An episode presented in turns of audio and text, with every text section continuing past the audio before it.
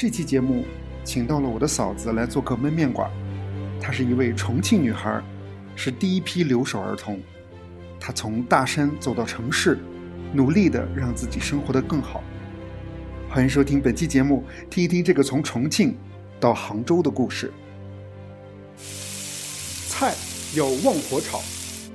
对对，本来都要决定不读了，然后去杭州打工。嗯，然后我爷爷就说：“哎呀，还是要读一下书才行啊，什么的。”就帮我交了三百的定金，然后我爷爷就坚持要让我去读书。哦，其实就是爷爷的坚持下，然后你再继续读书的。是的，是的，因为因为我爸爸的坚持，我爸爸也没有表过态。啊，当然他坚持也没有意义，因为他拿不出来钱呀。一读书，你面临的就是要掏钱嘛，几千块钱的学费。面要文火蒸。嗯，但是我从有第一份工资开始起，我每个月都会给我爷爷，嗯，打一点钱，不多，因为那会儿我第一个月可能也就七百块钱。啊，对，七百块左右。我记得我给他打了两百到三百吧，第一个月，反正每个月都会给他打一些钱，我还挺开心的。那会儿去公用电话给他打电话，然后我跟他说。啊，我有收入啦！以后每个月我都会给他打点钱，交一小碗酸醋。那时候我说我的工资很低嘛，我我印象挺深。你说你当时然后在在大厂的时候，某一年的年终奖就直接买了一个 iPad，然后当时那个 iPad 还挺贵的。我在想，哇塞，这真的年终奖都这么高？是阿里那会儿待遇是挺好的，我记得有一年的年终奖拿了一万三。哇！但是我觉得那都是过去好久的事情，好像离我好远好远。搬出一大锅焖面。大家好，这里是听起来一点都不闷的焖面馆儿。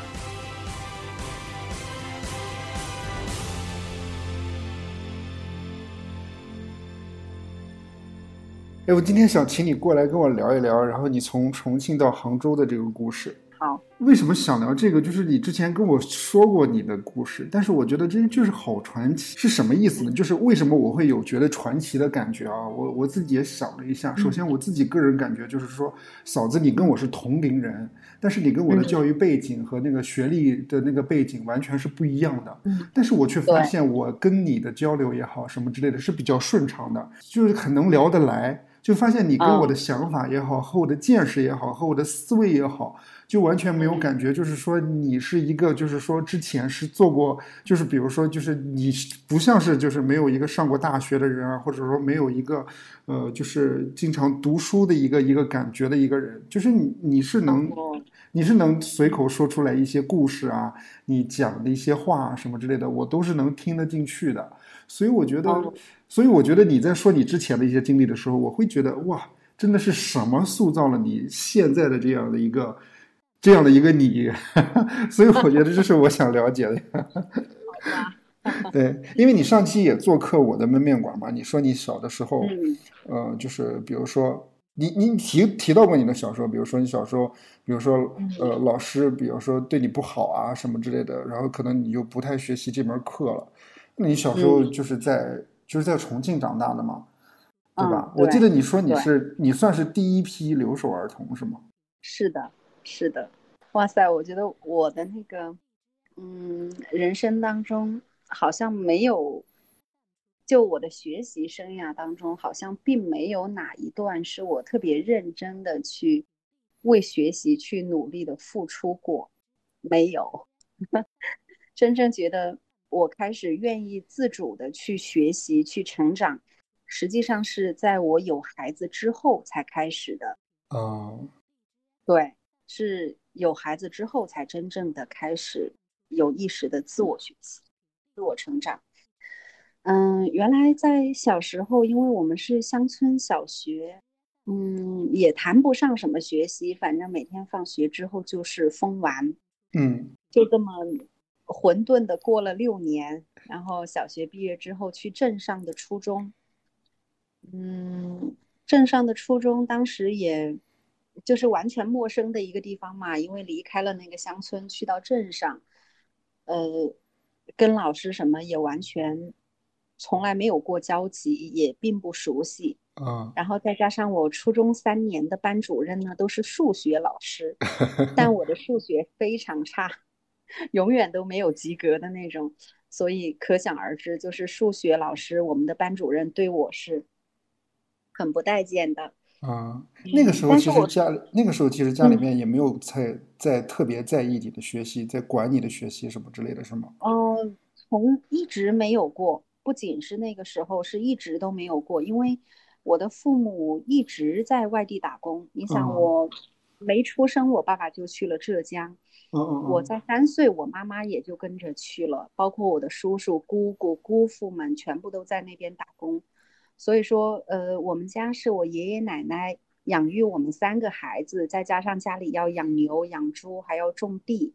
哦。嗯，他们一个是也搞不明白这个学习，本来也像我奶奶都不识字。然后他们也没有那个时间精力去管理这些，我们这些事情，他们要忙完他们的事情就已经很累了。嗯，对，所以没有怎么好好学习过。然后初中，呃，其实都还比较，就是比较晦暗的一段时光，因为那个时候呢，我和现在还不一样，就是很羞怯。然后再加上也不受老师待见，你想我表姐那个时候流行写信，我表姐给我写的信，我老师都会拆出来，然后在嗯所有同学面前读，就是为了给那些写情书的那些同学一个威慑，给他们一个威慑力，然后就自我的信来读，你知道吧？嗯，就觉得软柿子比较好捏嘛。嗯嗯，但是我初中给我带来光亮的是我的。语文老师，嗯，他是一个男老师，然后因为我的语文相对还可以，相对于别的科目还可以，对，然后呢，他又是一个比较有大爱的那种老师，所以说，嗯，当时我是语文课代表，然后比如说那个时候青春懵懂，会喜欢哪个男生什么的也没有地方去说，因为跟同学说也害怕被同学告诉告诉老师。所以我会在我的作文本上写，老师还会，嗯，给我一些开导啊什么的，就是，是我那那段整个初中时间就是比较光亮的，就一束光吧。那个语文老师可以说是这样，就是一个知心的老师了呗，就可以就是小秘密也可以跟他说。对，是的，是的，可以这样。哎，那其实跟我们初中有点不太，我们初中就很叛逆了那个时候。哦，对。是，就是不会再跟家长去说自己的秘密了。那个时候，其实，对，是的，嗯，我就一直没有叛逆的时候。就像我，因为因为那个时候，我觉得可能跟我的成长有关系。我奶奶她是一个比较焦虑型的人，我爷爷是不怎么说话的人，所以说我和我表姐只差两岁，差一个年级。比如说她初二，我初一。嗯，那我们就要面临每个礼拜回家之后，我们都要要生活费。但是呢，我的姑姑和我的爸爸都没有寄生活费回来，所以说每次一回去一拿钱的时候，我奶奶就会跟我们说：“哎呀，他们又不寄钱回来，然后这每个月我们去哪儿来这么多钱给你们呀？”所以说，我都记得。就是我奶奶，她一直会这样念叨嘛，哈。当然，你们会很焦虑哎，这样的话。对对，她最后也会给我们，但是她就会让我有那种焦虑，我就会觉得，哎呀，我成绩也不好，然后我每个月还要回去要钱，而且我爷爷奶奶确实也过得很辛苦。对。那个时候支付我的学费、生活费，他们都是要卖家里的玉米啊、水稻啊，卖家里的桂花树啊那些来支付我们的那个生活费。啊，所以说一方面我很愧疚，但是呢，这个生活费我又不得不每个礼拜都向他们去开口，所以说，好像我就整个初中我就会比较郁郁寡欢，也没有所谓的叛逆是吧？没有没有，就本来就觉得已经很不孝了，就是每个礼拜给了我生活费，我却无以为报那种哈。我天，那你很懂事，就这种想法。没办法呀，因为当时的环境就是这样啊，你也你也不能不懂事，因为不懂事也没别的办法。因为那个时候为什么那么困难呢？是因为我爸爸因为我爸爸本来也没有什么文化，他只上到小学三年级，所以虽然他在浙江待了很多年，但是其实一直做的都是苦力，嗯，比如说在工地上卸货、上下货，或者说是呃，就是那个很体力劳动者嘛。然后我妈妈是在服装厂，但是在初中的时候呢，就是前面当然是由于我一直没有跟他们在一起生活，所以我们之间没有感情链接，嗯，那么我就。叫不出口，我叫不出爸爸妈妈这两个字。就他们大概多久时间会回去一次看看你啊？哦，那会儿我们一共分开了有十七年，我和爸爸分开十七年，和我妈妈分开十四年。嗯，他们回去的时间总共加起来不到半年。哦，对，不到半年。但是呢，在我小学的阶段，暑假的时候，我爷爷会带我去杭州。嗯，去过三次，每次基本上会待两个月，就是会过一个暑假。对，会过过暑假，对，但只去过三次。也就是说，你想我和他们待在一起的时间，可能也就一年左右的时间，全部加起来。对，所以我们就感情很疏离，那么就导致我不叫他们，他们就看到这个现象就会觉得，哎呀，不可靠，养这么大了都不叫我们，以后让我去养老肯定是不可能的事儿。于是他们在我初三的时候，嗯，就决定生一个孩子，就生了我妹妹。也就是说，那会儿就是我爸爸一个体力劳动者，然后要养三口之家，还是在杭州。因为他们第二次生孩子，看到了我的情况，他就知道不能让老人带，一定要带在身边。嗯，那在杭州消费肯定比老家要高嘛，对，收入又并不高，所以就经济很困窘。那么，所以我初中所有的生活费，包括我后头上职业高中的生活费、学费，都是我爷爷奶奶支付的。哎，我有一个问题，就是，嗯，他他们是因为你觉得你不能给他们养老，所以他们才生的孩子吗？听说是这样，我没有求证过。哎呦，我就 我觉得为什么会这么想呢？我也不知道啊，我跟他们感情就是比较疏离，因为。小时候这个链接没有建立起来，明白。那个时候，对每个每个周末我们都会放假两天。初中的时候都会回家，回家的时候就会看到我爷爷奶奶哦，因为他们是做体力劳动哈，种庄稼呀、养猪养牛什么的，对，种地。但是他们吃的却很简单，嗯嗯，农村嘛，就是地里有啥就吃啥，但是地里它总是有断档的时候。就有时候地里就是什么都没有了，那他们也不舍得去镇上买菜，就是吃辣椒拌饭。然后我们一周回去一次的时候，我奶奶会买一次肉，让我们吃。就看到这些的时候就很伤心，嗯，就就让就是让我嘛，当时就本应该是叛逆的年纪，但是我看到这些的时候，我就会觉得好难过。因为我好像成绩也不好，感觉我也没办法回报他们，嗯，他们这样的付出让我还挺有压力的。嗯，我记得特别印象深刻的就是，每到学期末的时候，我爷爷不是要背上背篓去给我和表姐背那个，比如说什么棉被呀、凉席呀、水桶啊、开水瓶嘛，对吧？对，他要帮我们背回来，然后那天往往就是我最后一天考试的时候。看到他的那个背影，然后一看啊，考试我也考得那么差，我都觉得不知道该怎么面对他们。就看到我爷爷的背影，就站在那儿流泪。哎，我我想我想问一下，你当时都已经生生成了一种愧疚感和那个就是对，就是焦虑感。那当时为什么不说不想着说说？哎呀，既然我这么愧疚，我该好好学习下功夫了。嗯，呃，我们在初二的时候，我们的镇上的中学就已经分流了。啊，分流是指什么分流啊？哦哦，好班差班。哦哦，对对，好班差班分流了。嗯，那个时候我直接就是分流到了差班。差班你知道是什么情况吗？就是我记得当时除了语文老师，呃，和英语老师之外，其他的老师上课都不讲课的。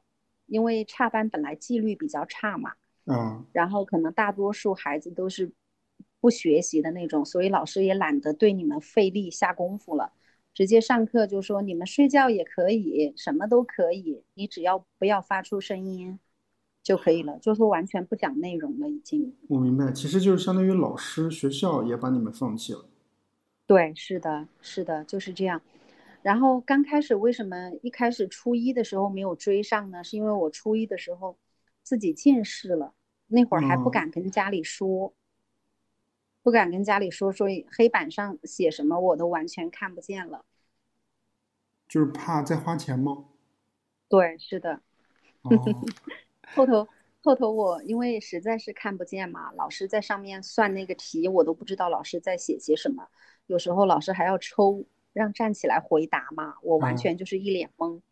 虽然我在认真听，但是你答不出来，老师就会觉得你没有听。后头我就跟我爸有一次打电话，我就跟他说我的眼睛近视了，需要配眼镜。镇上那个时候还没有眼镜店，要去市里头，所以。正好是遇到有一个冬天，我我叔叔回老家结婚，摆结婚酒，需要去市里头买鸡呀鸭呀，要去采购大量采购的时候，嗯，然后他带我去买了那个眼镜，嗯，我记得是两百零二块钱，然后就接着说初中毕业哈，初中毕业的时候中考都没有参加，你知道为啥没有参加吗？不知道，因为我就觉得，哎呀，本来也考不上好的高中，再加上去参加中考也要钱呀。对，参加中考当时也不是在镇上参加，是去将军区里头的一所学校参加，去要有路费，然后去参加中考不是要拍照片，要干这干那的，又要问家里要钱，然后都不好意思开口了，都不敢开口了，但是他又会在那儿念叨啊，然后。他可能又需要去借钱啊什么的，就我所以中考都没有参加，就想的是不读书了。嗯，对对，本来都要决定不读了，然后去杭州打工，结果呢，嗯，我的一个就是我的一个同学，嗯，他要去读那个职高，他的一个亲戚，远房亲戚是那个职高的老师，嗯，对，然后就劝我也去。嗯，然后我爷爷就说：“哎呀，还是要读一下书才行啊，什么的，就帮我交了三百的定金。然后我爷爷就坚持要让我去读书。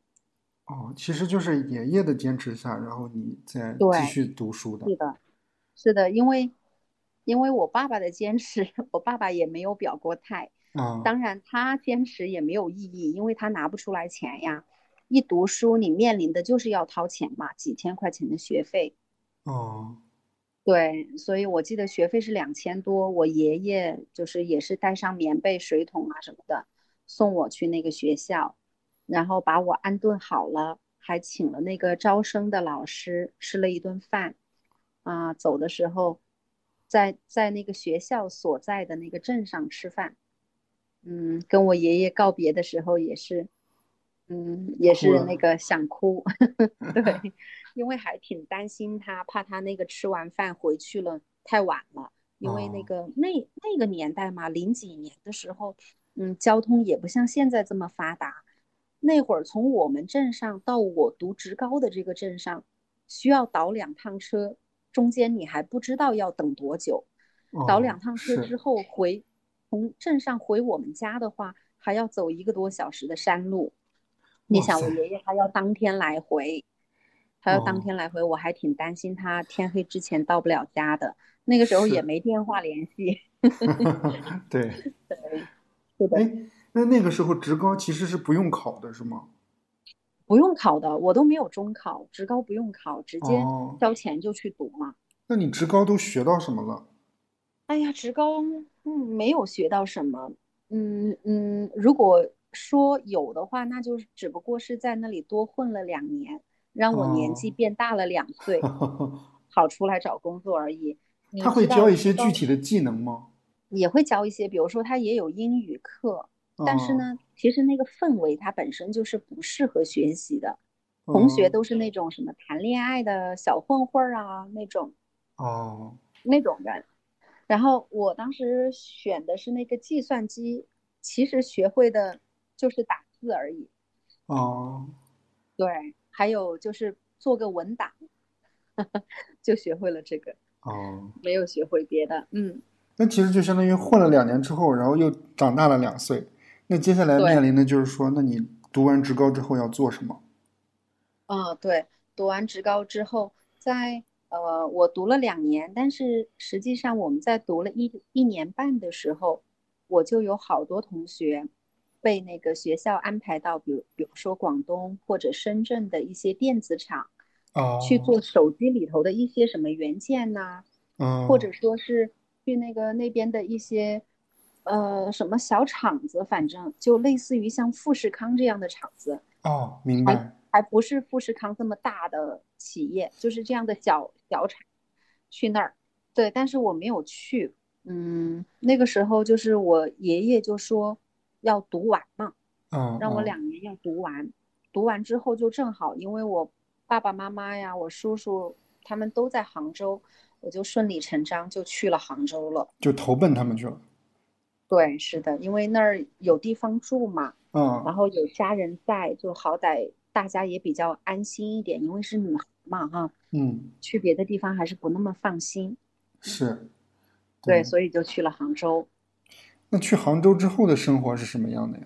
就是你你你肯定是之前小时候，比如暑假的时候也去过嘛，然后你再去到杭州之后，那这个时候就不是说去玩的了，也不是说去住的了，那你这个时候要面临你开始要就是。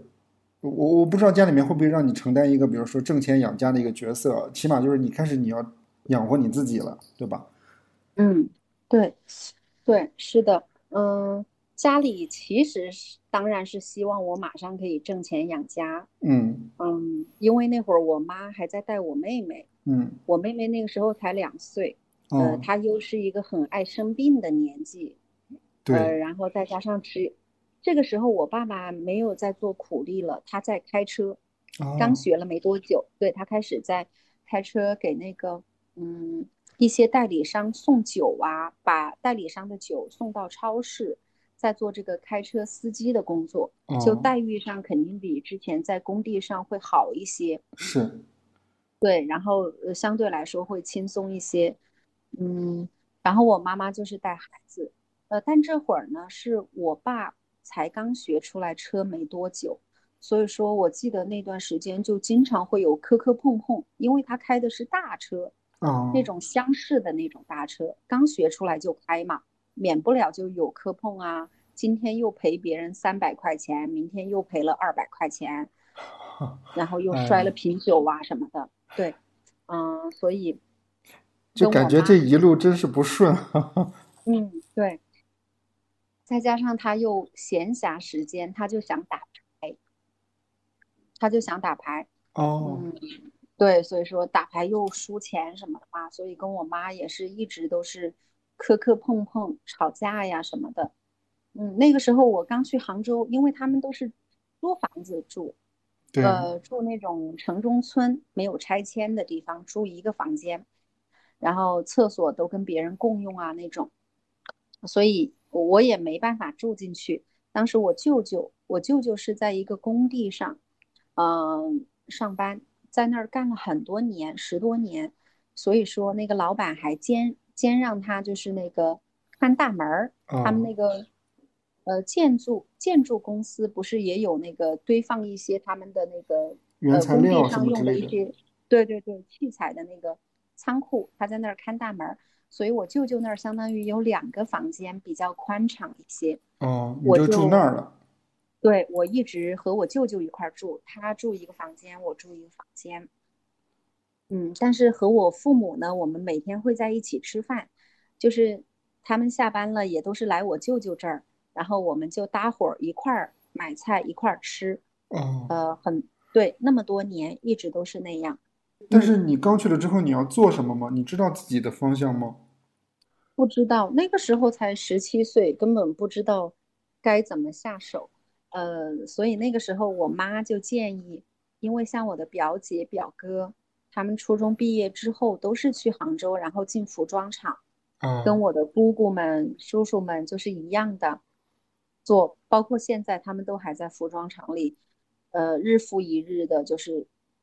缝制那些衣服啊什么的，嗯，但是我我不愿意去，因为呢，那个时间从早上八点可能到晚上的十一二点，服装厂里头，经常要赶工，而且一个礼拜呃一个月可能就休息两天。哇，对，就是这么长的时间，一点不夸张。服装厂就是这样。那会挣的很多吗？嗯，并这可能现在会好一些，因为他们通常是计件，嗯，就一件衣服多少钱，几块钱。嗯，当然，羽绒服和那个普通夏天的衣服还不一样哈，也要看布料啊什么的。嗯，对，也要看这些。嗯，一般一个月，现在的话，我姑妈仍然在服装厂，现在可能五千块钱左右一个月。但是你想，他均摊下来，他这个工作时长是非常长的。对，是。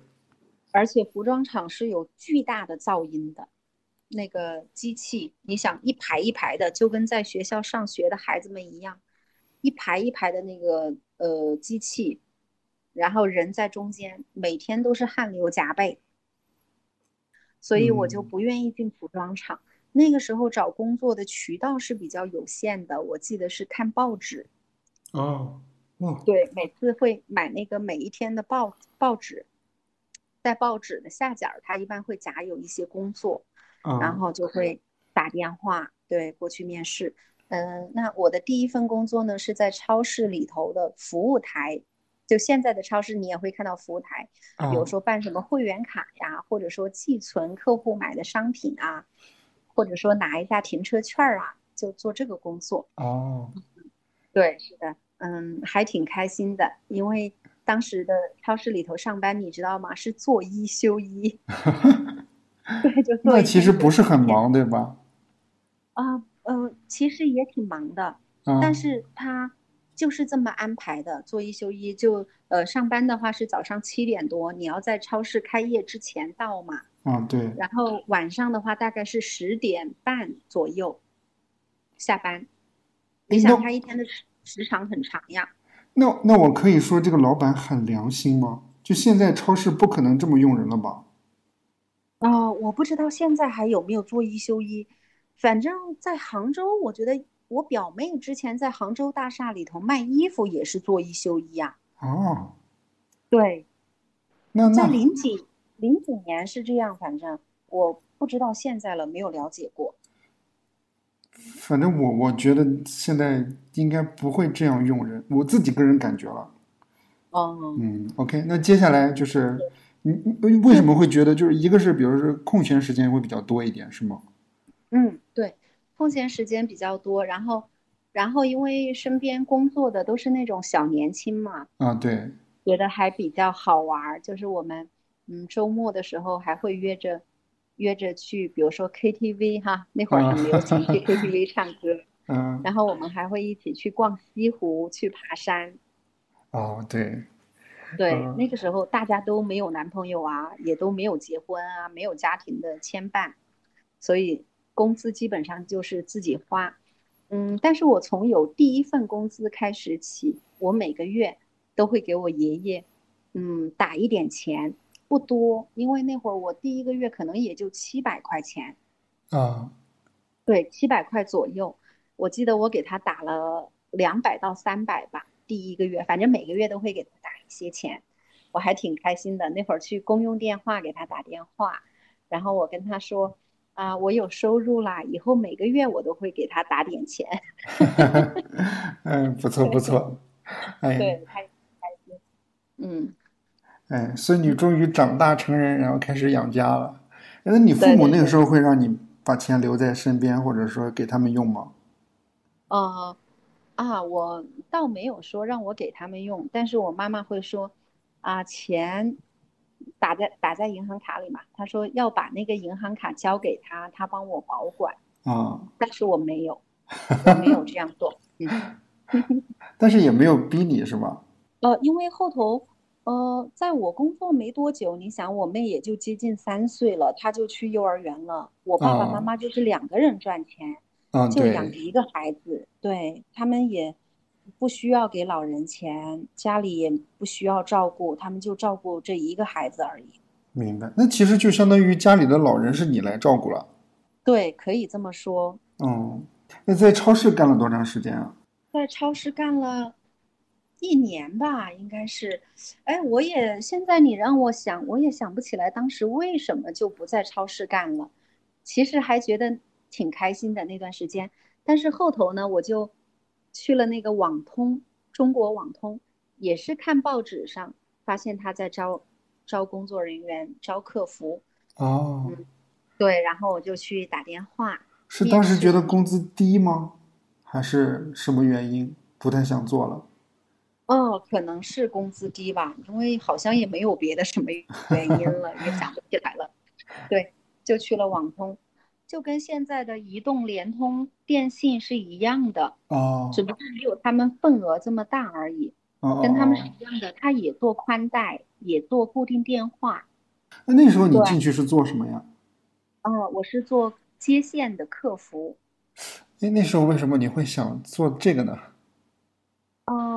哦。做这个我觉得还挺轻松的，啊，不 是是是因为比如说比如说你在超市是做的这种类似服务台的工作，所以你觉得也可以去尝试一下做客服吗？对，是的，是的。哦，嗯，我也觉得我还可以胜任嘛。哦哦，明白。然后那对那个氛围就更宽松了，因为呃，他就伙伴们就更是跟我一样了，都是刚刚二十出头的。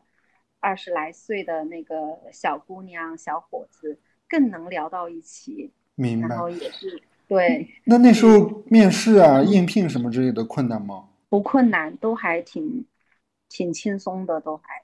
他会比如说要求你有什么技能或者什么之类的吗？哦，他肯定会要要求，比如说普通话要标准，然后要会打字，对吧？对。打字每分钟要打一百多个，我记得是。嗯，你去面试的时候，他都会让你现现场的那个他给你念嘛，对，然后你要马上打，对，都做到了，然后好像也没有别的什么特别的要求，他也就录取了。哦，那个时候相对来说还比较宽松一点。对，比较宽松一点，也没有要求一定要大学的那个学历，现在可能不一样了哈。对，是。对，对，现在不一样了。那个时候，反正，嗯。我们那个工作还是主要都是中专生比较多，嗯，呃，因为你想，他其实才两千多块钱一个月，当然那是零几年哈，对，零几年的时候两千多块钱一个月也并不是特别高的工资嘛，但对我来说，那个工资就是我，那就是从业以来最高的那个收入了，是，对我最高的收入，而且。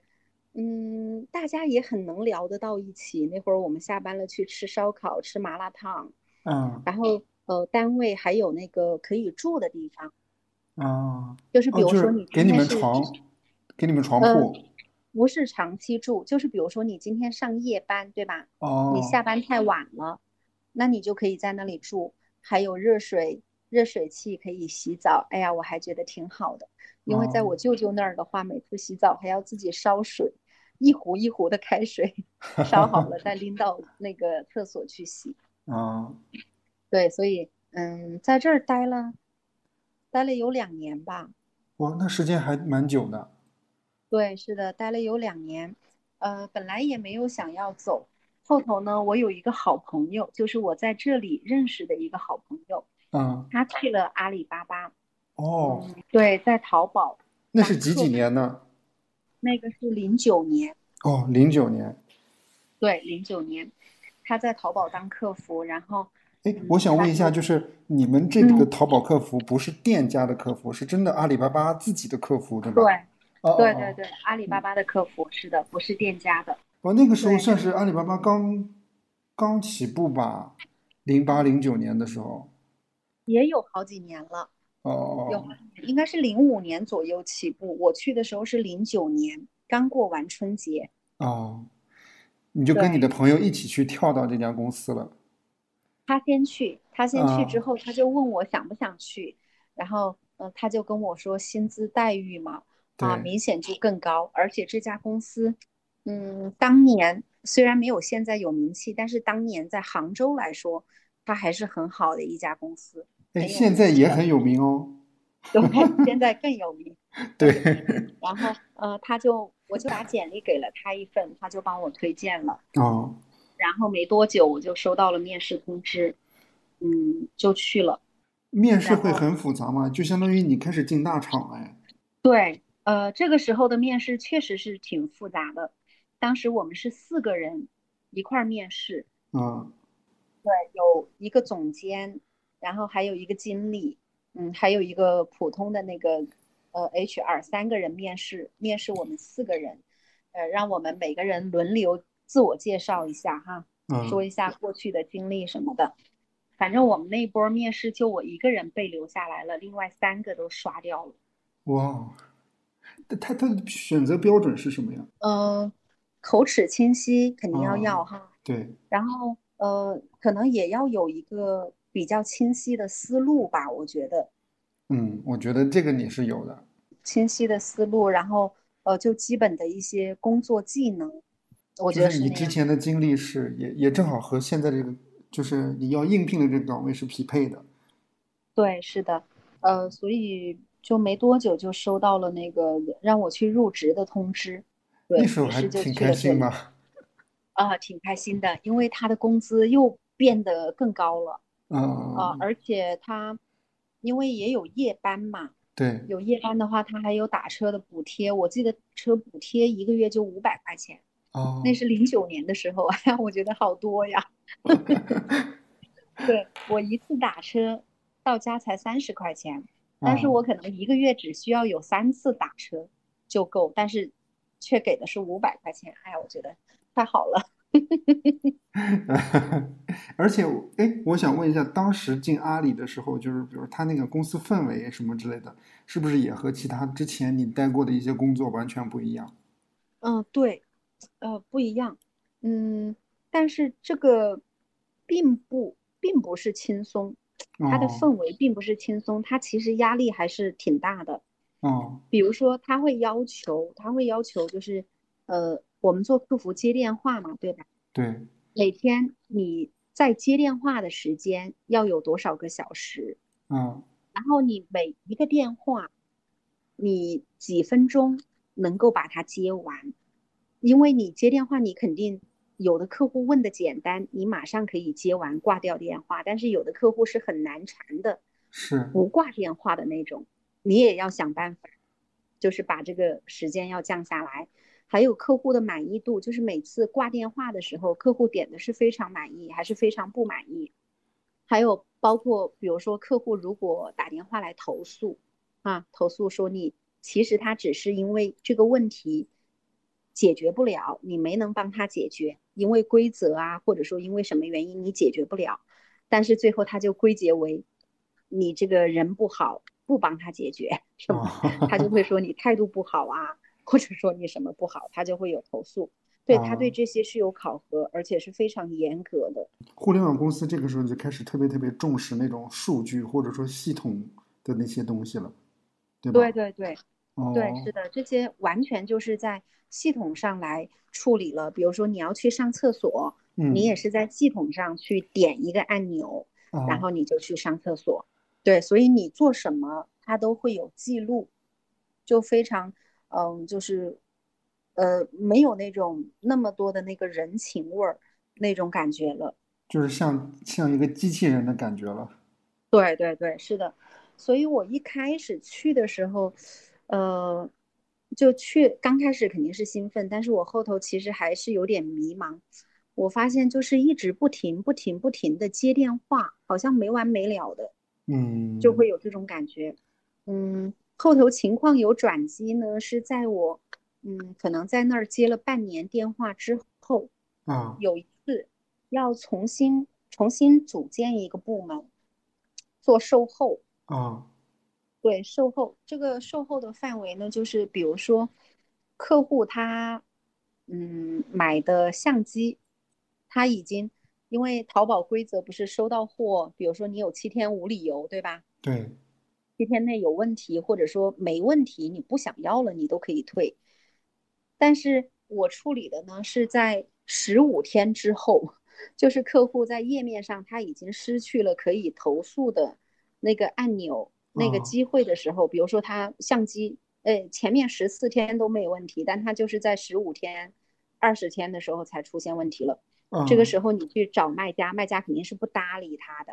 不给他解决的，那他又想要找淘宝，那我们就是做这个售后。明白，就是你们的难度就更更高了。更高，对，更高，因为你去找卖家的时候，卖家也不一定搭理你啊。那为什么会说这是一个转机呢？因为在这里之后就有一定的自由度了，就是可以去发挥我，嗯，我的一些能力了，而不是像以前被动的接电话。嗯，你不能选择，对吧？你也没办法预料下一个电话来他讲的是什么内容，你是不能去提前准备的。明白。你没法预测的，但是现在我是主动的去解决问题。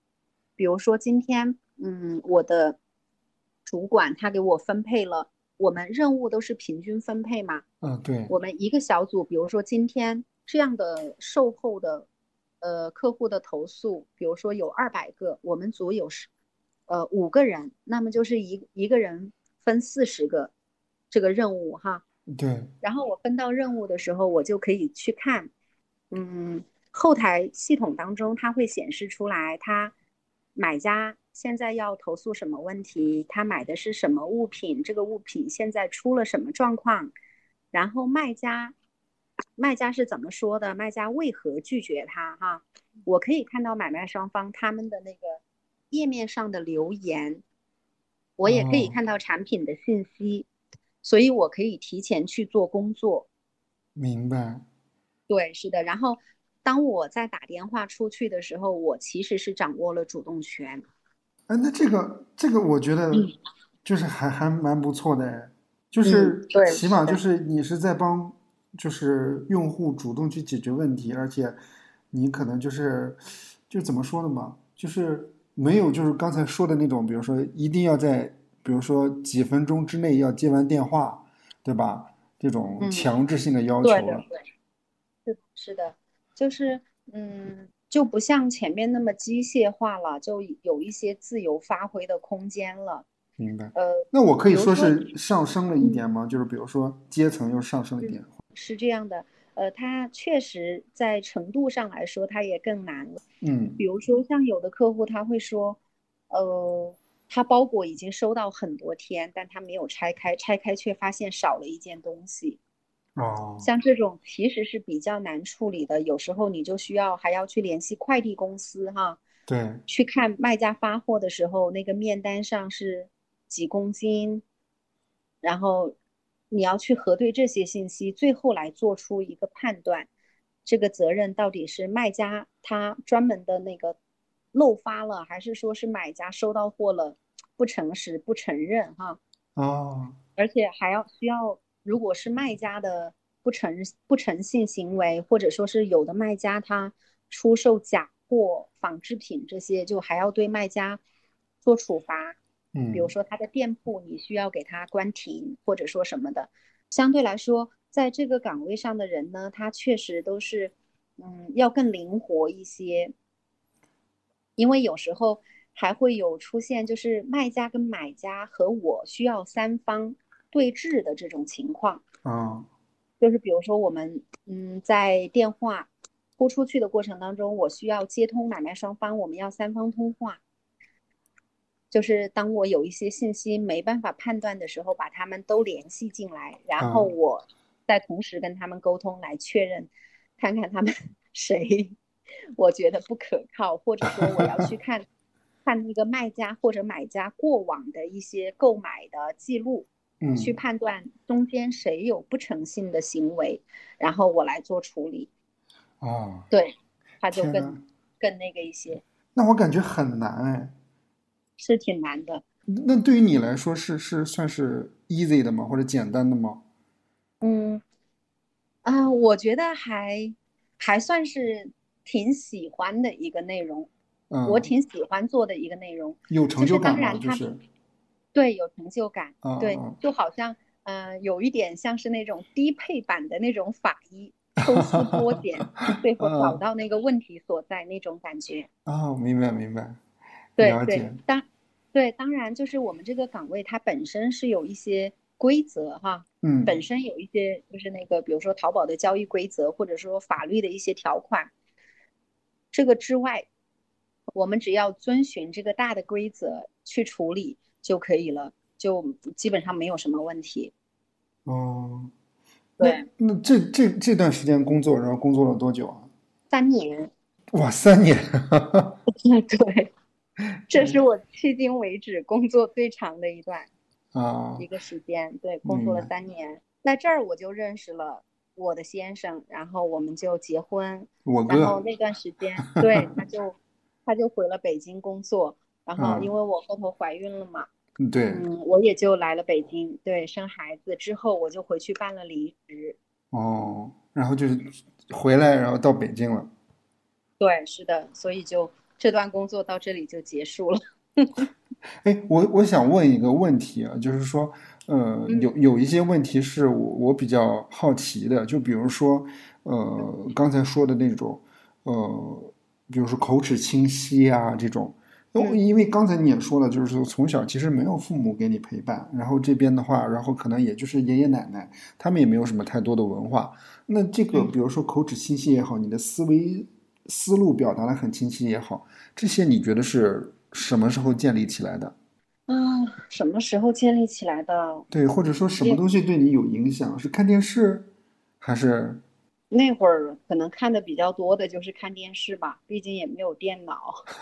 哎，可是可是大家也都看电视啊，可能就是为什么就是我我我我在想，是不是就是真的就是语文表达能力很好，就是语文学的好。啊，但是我写作却不行。我觉得可能是要多问自己为什么吧。有时候我心里头会问自己，就是要追问下去。嗯，嗯，自己不清楚、不清晰的那个东西，还没有完全搞明白的，就自己心里头去追问它。哦，对，我觉得是这样。然后慢慢的就可以把它理清楚，把那种很乱的东西，然后你只要一直往深了去问为什么、为什么，最后它就能清晰起来。明白，其实我觉得这个也是我们在遇到一件事情的时候要思考的一个思路，对吧？解决问题的一个思路，为什么？为什么？找到原因，然后再去想办法，然后怎么去解决？嗯，哎，但是我还我还有一个问题就是。呃，我我自己个人感觉就是说，你你选择客服的这个东西，呃，我觉得我自己个人感觉是你选择客服的这个职业是非常适合你的。原因就是你刚才说了嘛，就是思路很清晰。我觉得还有一个原因就是你说话很温柔。哦，对，这个其实就是是什么影响你的，或者说还是说重庆女孩说话都很温柔？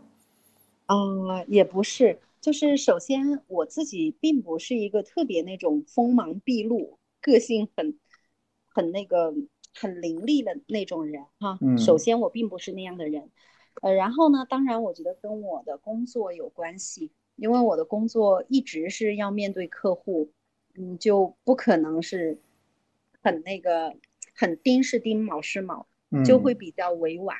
这个东西是什么影响造就的呀？我觉得就是这个呗。一个是我的个性，另外一个就是我的工作，对，算是自然形成的一个吧，陆续的慢慢工，从第一份工作开始，算是，对。就你你有听我有一期节目也讲我的第一份工作，你听那个了吗？我没有听。反正反正我就记得我第一份工作的时候，我不是到北京了吗？你们那个时候也正好回到北京，那时候你就跟我说，哎呀，哦，说你你说那时候我说我的工资很低嘛。我我印象挺深，你说你当时然后在在大厂的时候，某一年的年终奖就直接买了一个 iPad，然后当时那个 iPad 还挺贵的，我在想，哇塞，这真的年终奖都这么高？是阿里那会儿待遇是挺好的，我记得有一年的年终奖拿了一万三，哇！但是我觉得那都是过去好久的事情了，好像离我好远好远了。其实我现在翻想回来，就是刚才咱俩聊的一些内容，我在想。是不是就是说，因为你进入到一个互联网公司，因为互联网公司本身它的一个文化氛围也好，它其实有一点偏向于很自由的那种大学的那个学院的那种感觉，所以就是让你自己的思维也好，眼界也好，慢慢慢慢开拓变化了起来。之前如果比如说你还是在超市的话，可能你交流到的人、遇到的人，可能就不会造就你现在的这种，比如说你你想到问题的时候，你会去微博上看一看啊。对吧？然后你会去主动去寻求一些原因。嗯，对，肯定有。是的，这个确实跟就是你生活的环境是有关系的。嗯，比方说，嗯，就像如果我一直是跟我的表姐表妹在一起的话，可能我们讨论的永远都是今天早上吃什么，今天中午吃什么，什么时候打麻将，永远都是这些话题。对。嗯，那你就是比如说在工作的这么多年当中，你觉得比如说你从谁的身上学到过哪些东西？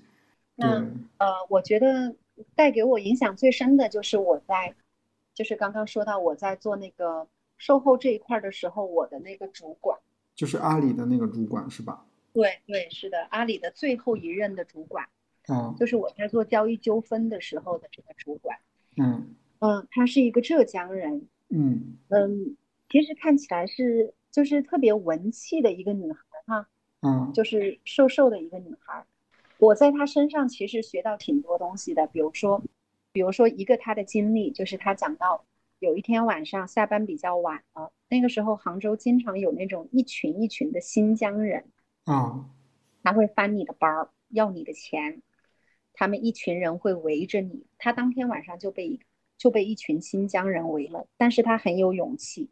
新疆人把他的手机偷了，他发现了，然后他直接走过去，眼睛死死的盯着他们，然后就跟他们说：“把我的手机还给我。”他一点也不，就是一点也不怯场，因为当时只有他一个女孩，对面是好几个男的，而且新疆人都是比较凶的那种。